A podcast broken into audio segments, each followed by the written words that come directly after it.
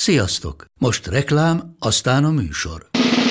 A műsor, valamint az élményekkel teli utazások, személyre szabott ajánlatok és állandó kedvezmények támogatója a Molmove hűségprogram. Nyisd meg a Molmove appot a profilodba belépve, add meg a Sport TV promóciós kódot, és tankolj Molevo és Evo Plus üzemanyagjainkból 15 forint per liter kedvezménnyel. Ne feledd, a Sport TV promókóddal most még jobban megéri Molmove tagnak lenni. Vége a reklámnak, jön a műsor. Nekik mindegy, hogy Győr vagy Fradi, Veszprém vagy Szeged, Bajnokok Ligája vagy EHF Kupa.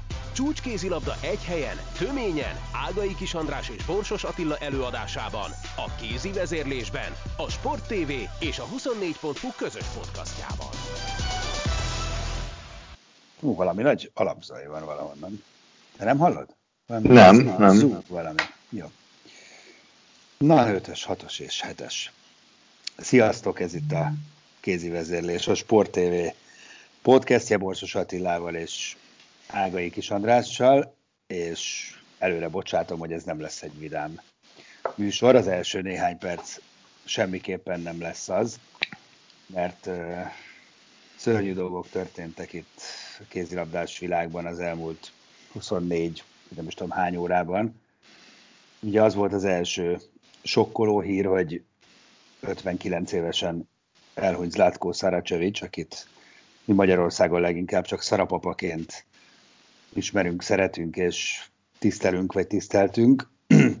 Aztán egy friss hír, ami nyilván amikor hallgatjátok, már nem lesz annyira friss, hogy a Porto kiváló kapusa Quintana edzés közben szívrohamot kapott, és amikor mi most beszélgetünk, akkor stabilizálták az állapotát, de hát egy 30 pár éves fiatalemberről van szó, úgyhogy ez egészen döbbenetes.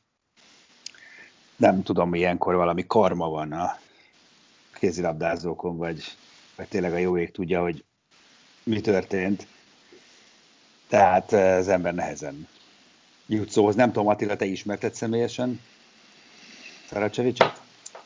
Hát persze, igen, ismertem. Együtt is játszottam vele a NIM csapatában 90 92-ig. Hát nem mostanában volt, de tényleg hát én is abszolút padlót fogtam ettől a hírtől, mert nem most olyan régen még találkoztam vele itt, mikor a, a Podravkával a Ferencváros ellen játszottak még tavaly az érdi pályán, és akkor még ugye érden dolgozott az Edina, és ott, ott voltam pont az edzés végén, és akkor jöttek edzeni, aztán ott dumáltunk egy sort. Tényleg egy olyan Magyarul ember volt, aki, aki nagyon sok helyen volt ugye a világban, mert ő alapvetően bosnyák volt, de ugye a jugoszláv válogatottban játszott, a horvát válogatottnak játszott, meg a bosnyák válogatottnak is, ugye Franciaországban töltött 7 vagy 8 évet, utána Magyarországon, aztán tért haza ugye Zágrába. Tehát egy, egy nagyon hosszú pályafutás volt az övé. Ugye amikor én megismerkedtem vele, akkor, akkor éppen ő volt a francia gólkirály, a Girondin Bordeaux-nak volt akkor a játékosa, és abban az évben, amikor a Nimnél nagy csapatot építettek, akkor igazolták le őt is, meg, meg engem is. Egyszer érkeztünk a, a csapathoz, és ez is úgy össze, összekötött minket, mert az új fiúk általában ugye jól megértik egymást, különösen Franciaországban sok francia mellett, de ő tényleg az a az ember volt, aki nagyon hamar elfogadta magát, bárhol is volt bármelyik csapatnál. És a, a játékára pedig az volt jellemző, hogy, hogy hát ő egy lövő volt. Szóval ő on, onnan látta a világot, hogy lőni kell, gólokat, sokat, és tulajdonképpen én a, a szélsőt játszottam mellette, és mindig azon drukkoltam, hogy az első 5-10 percben gyorsan lőjön 3-4 gólt, mert onnantól kezdve elkezdett szélre is nézni, meg a beállónak, meg a többi játékos is elkezdett létezni.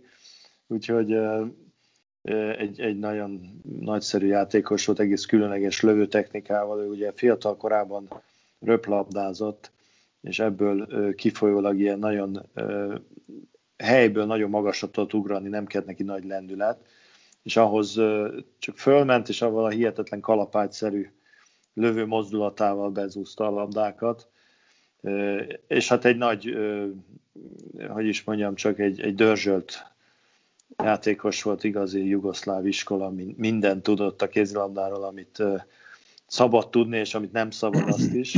Úgyhogy én is sokat tanultam azért mellette.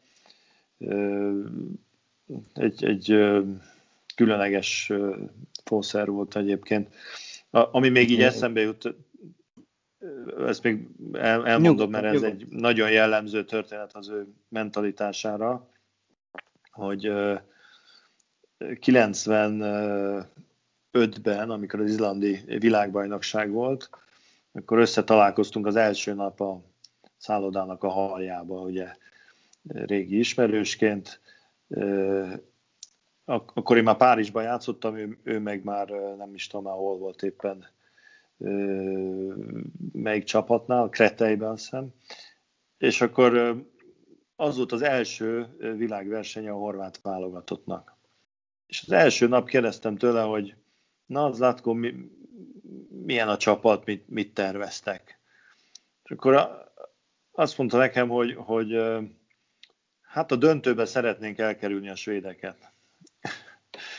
Tehát i- ilyen, ilyen önbizalommal játszottak a, a horvátok. Az első versenyükön, az első válogatott megmérettetéskor azon gondolkoztak, hogy a svédek azok elég jók a, a döntőbe el kéne őket kerülni.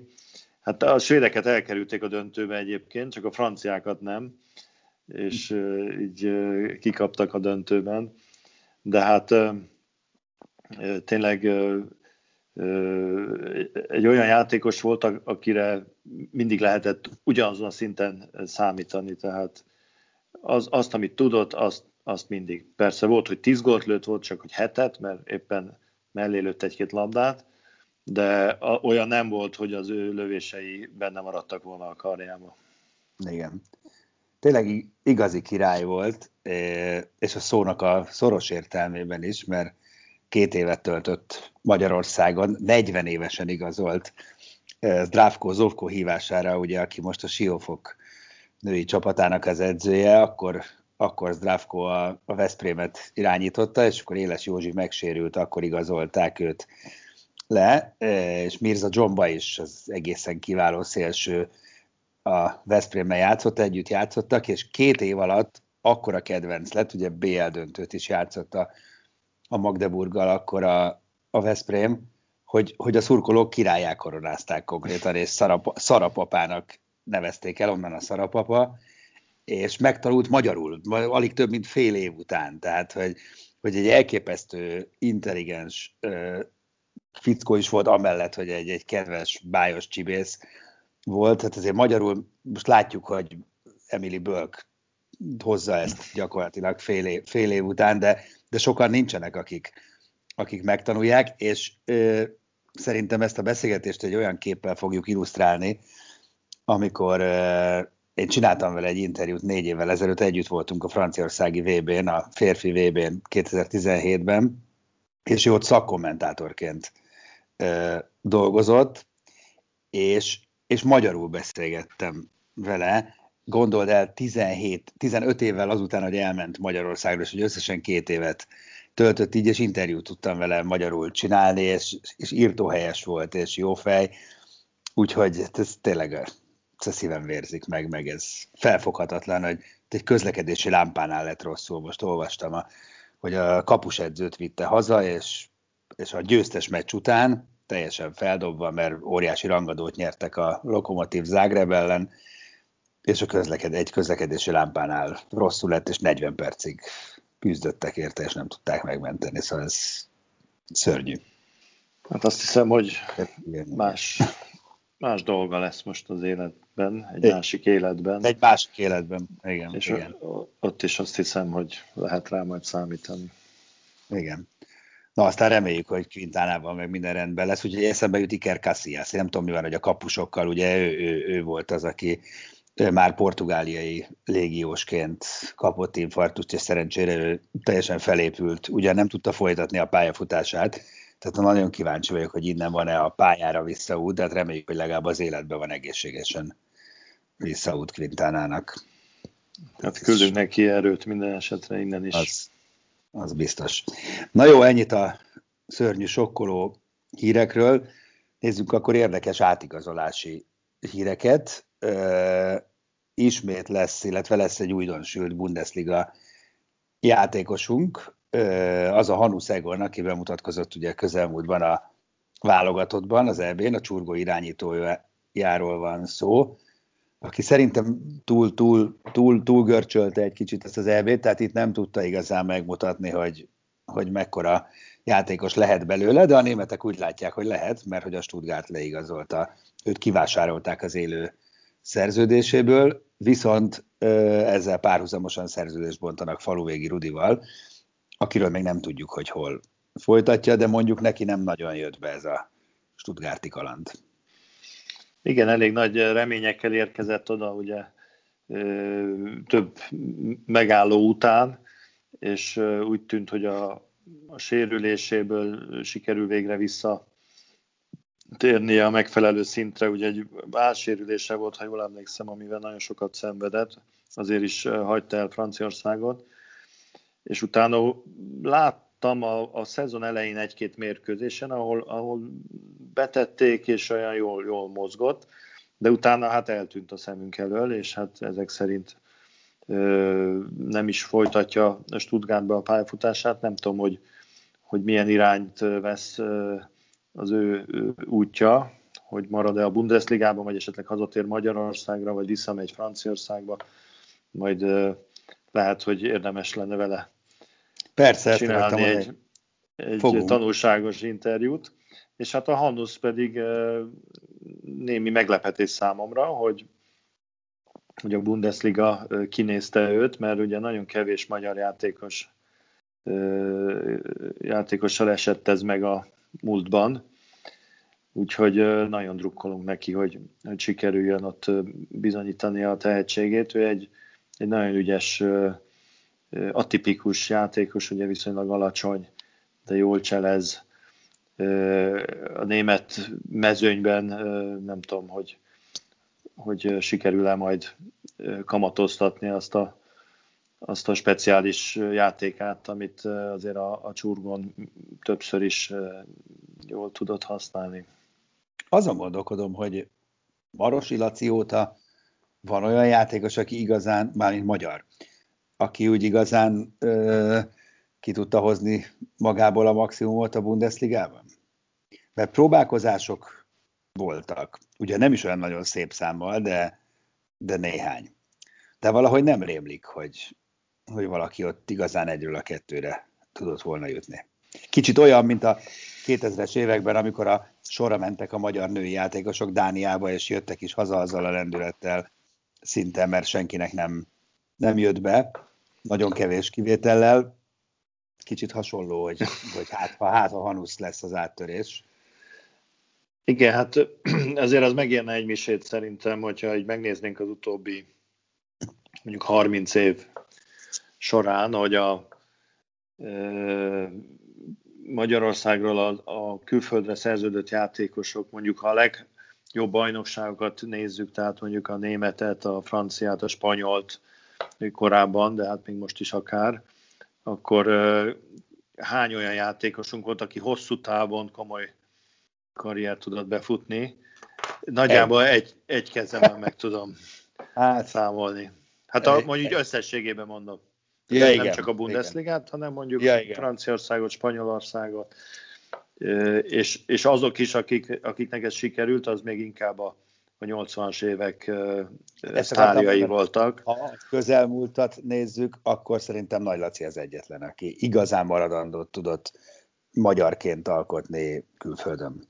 Tehát most ugye ő 2000-es évek azért már, tehát mégsem a igen, 80-as. Igen, Persze, igen, ha hátrébb megyünk, akkor igen, de, de mondjuk a 21. században rajta kívül nem nagyon tudunk olyan Igen, és ez, ez nem feltétlenül azért van, mert a magyar játékosok nem elég jók ahhoz, hogy ezen a szinten teljesíteni tudjanak, hanem inkább azt hiszem, hogy ez ilyen mentális, akaratbeli dolgokon múlik, hogy, hogy fontosnak tartják-e ezt a karrierjükbe, és ki tudják-e magukból hozni a maximumot, vagy, vagy adott esetben megelégednek avval, hogy Magyarországon a klubjukban azon a szinten játszanak, ami, ami mondjuk megfelelő nekik, és nem állítják magukat olyan megmérettetés elé, ami esetleg veszélyeket rejthet. És ugye az a jó pár negatív példa, amit látunk, hogy, hogy azért akik kimennek, azok is ö, nehezen találják meg a helyüket, az, az valószínűleg elrettent azért egy-két játékos. Igen, Mondjuk az is igen. igaz, hogy, hogy régen azért a pénz az egy komoly motiváció volt, mert jobban lehetett kint keresni, mint itthon. Ami Most ma már fordít. nem feltétlenül van így, úgyhogy ez is azért hozzátartozik a képhez. Abszolút. Na, százszornak is egy a vége. Nagyon drukkolunk Hanu Szegonnak, hogy ő töri át ezt a gátat, és hát Faluvégi Rudinak is, hogy találjon magának egy jó csapatot, és akkor ott hozza ki magából, ami benne van, mert azért ő egy nagyon jó kis játékos, és nagy értéke a magyar kézilabdának, úgyhogy reméljük, hogy ezt a pályán is tudja majd bizonyítani. No, kicsit térjünk el ettől a témától. Beszélgettünk a hétvégén ugye a stúdióban arról, hogy mennyi milyen furcsaságokat tud ö, okozni ez a Covid helyzet által ö, kreált EHF szisztéma. Nem mintha nagyon sok választásuk lenne sokszor, de ugye megállapítanak bizonyos eredményeket, és akkor ez, ez komolyan befolyásol csoportokat, sorsokat, továbbjutásokat, és talán tényleg a legpikánsabb példa a női e, Európa Ligájában az Vezd Zvenyi Gorodé, amely, amely úgy tudott továbbjutni a csoportjából, hogy tulajdonképpen egy meccset nyert, igazság szerint. Egy góllal. Egy góllal, igen, a, a, Vác ellen. a Vác ellen itthon, és kapott két ajándékgyőzelmet, mert ugye a Párizs elleni meccsét nem tudta oda-vissza lejátszani, otthon kikapott a, a Váctól, de hát így is hat pontot gyűjtött, és az igaz meg volt, volt olyan sportszerű itt a vasárnapi játéknapon, hogy, hogy egy számára tét nélküli meccsen legyőzte a Párizst, és ezzel az Venyikorod ment tovább. Nem mondom, hogy nagyon rászolgálva erre a továbbjutásra. Ilyen szerencs, szerencsés vesztesként, vagy nem is tudom, hogy hogy kéne fogalmazni. Még a franciák azért verik a fejüket a falba, gondolom. Hát igen, ugye most egy picit utána néztem, hogy hogy, hogy lettek tulajdonképpen megállapítva ezek a 10 0 eredmények. Ugye alapvetően az a probléma, hogy a nyugat-európai országok, az Európai Uniós országok közül egy jó pár, mint például Németország vagy Franciaország, vagy Norvégia, ugye jelenleg nem engedélyezi az Európai Unión kívüli csapatoknak a beutazását, illetve a saját csapataiknak a Európai Unión kívüli kiutazását. Egy-két országottól eltekintve. Ebből kifolyólag ugye Oroszországba nem tudnak se, se a németek, se a franciák elmenni, és az oroszok nem jöhetnek ezekbe az országokba. Na most ezt némi maliciával azt mondom, hogy talán nem véletlenül, ezt úgy oldotta meg a, az EHF, hogy gyakorlatilag az orosz csapatoknak minden meccset odaadott, ami így nem lett lejátszva. Tehát például megnéztem, hogy a francia orosz összevetésbe a női ö, ö, csapatokat tekintve öt mérkőzésből ötször az orosz kapták 10-0 a meccset. Csak zárójelben jegyzem meg, ugye, hogy a, lehet, hogy nem mindenki tudja, hogy az Európai Szövetség egyik fő szponzora, mecénása a Delo cég, amelyik egészen véletlenül orosz. Igen, tehát azért mondom maliciával, hogy hát Igen. Ez, nem, lehet, hogy ez véletlen, vagy így találták igazságosnak.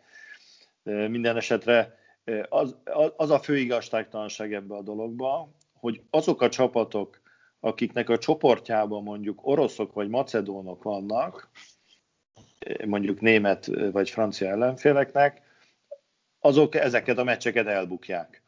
Akinek a csoportjába nem ilyen Európai Unión kívüli csapatok vannak, hanem másik Európai Uniós, vagy olyan csapat van, amelyik például a magyarok vagy a lengyelek, akik nem ezek a szabályok szerint működnek, hanem szabadon lehet a magyaroknak például kiutazni, a Macedóniába is láttuk meg, meg Oroszországba is, vagy a lengyeleknél is hasonló helyzet. Őket ez nem sújtja ez a dolog. Ez egy, egy picit azért ez igazságtalan a, a, a klubokkal szemben.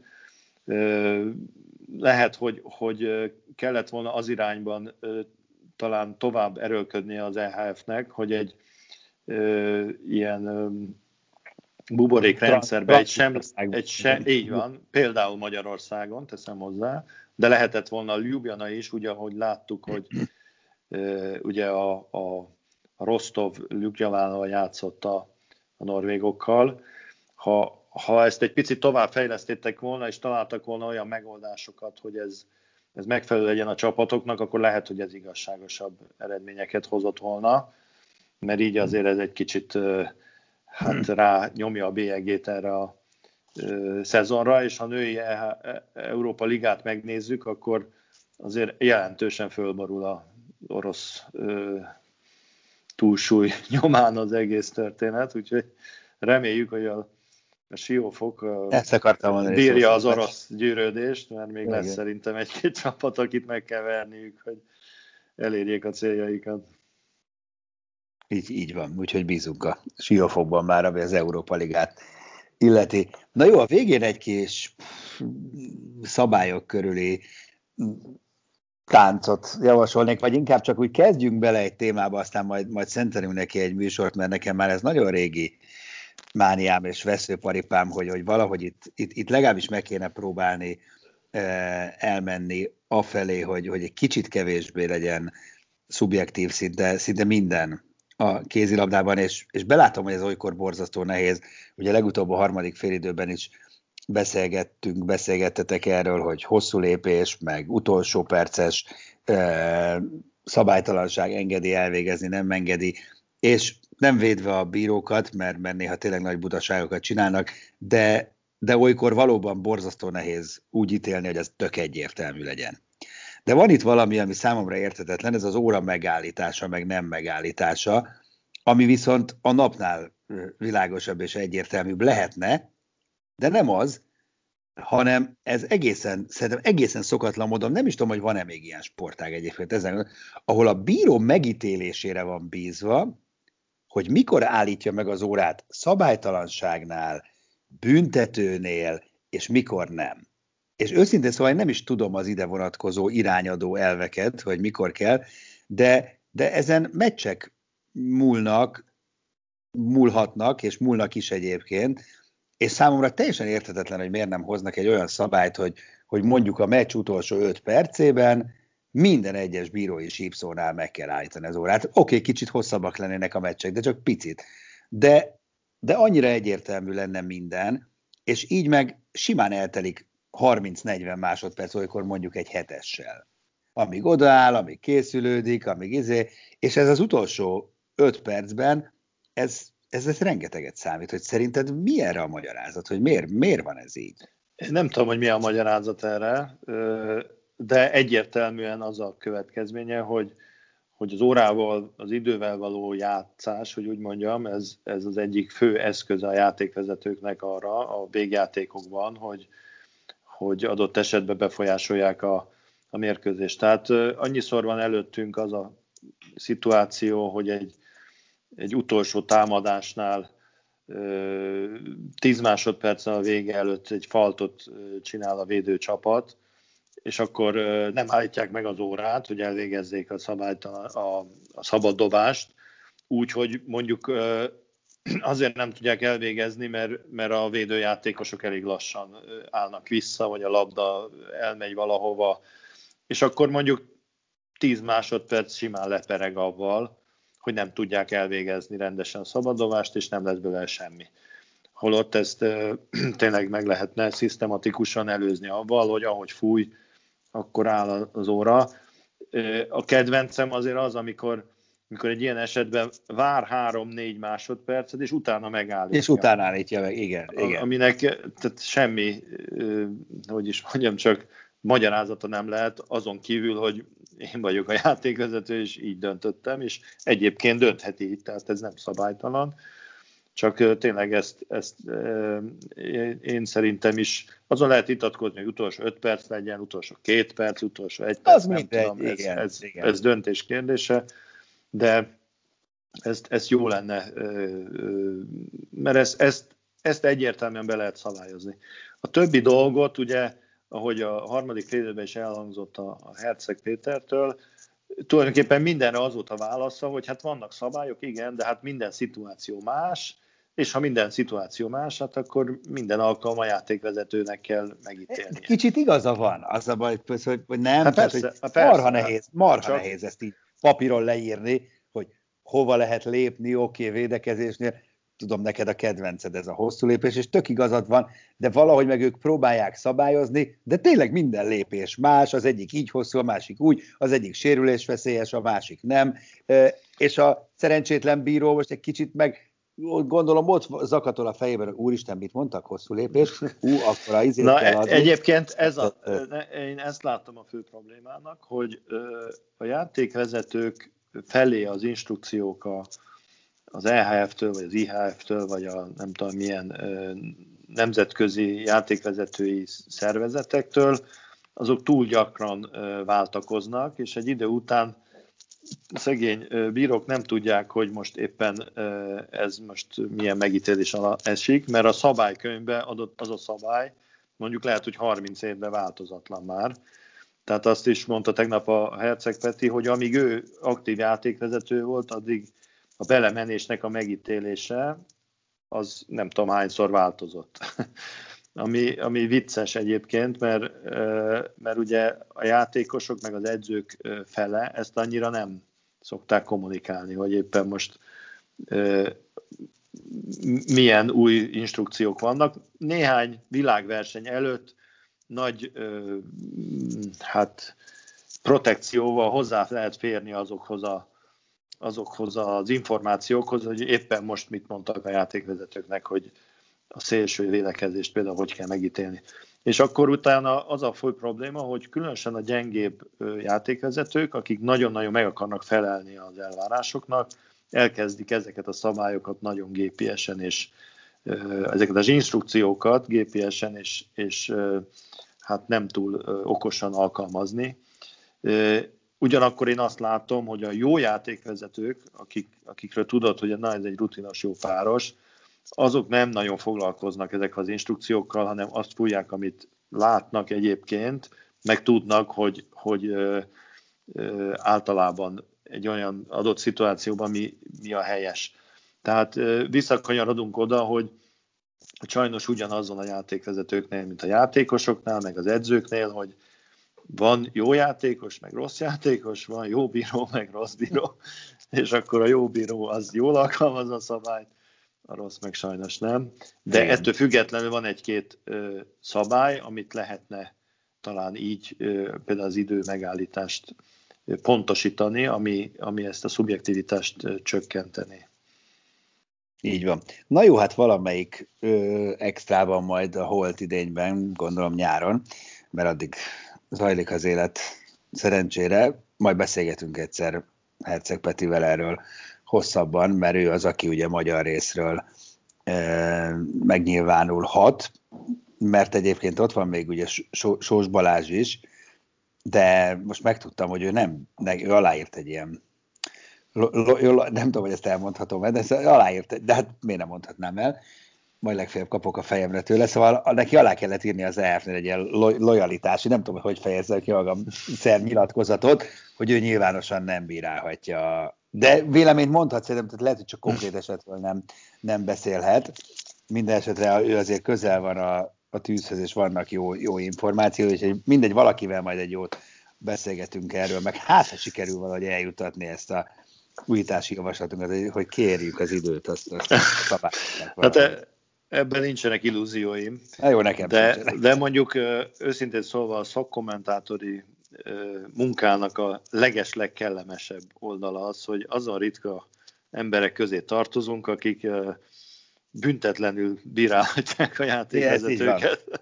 Mi, mi nem se játékos, se, já, se edző, se elnök nem teheti meg, mert akkor nagyon nagy, hogy is mondjam, haragot vonhat a fejére.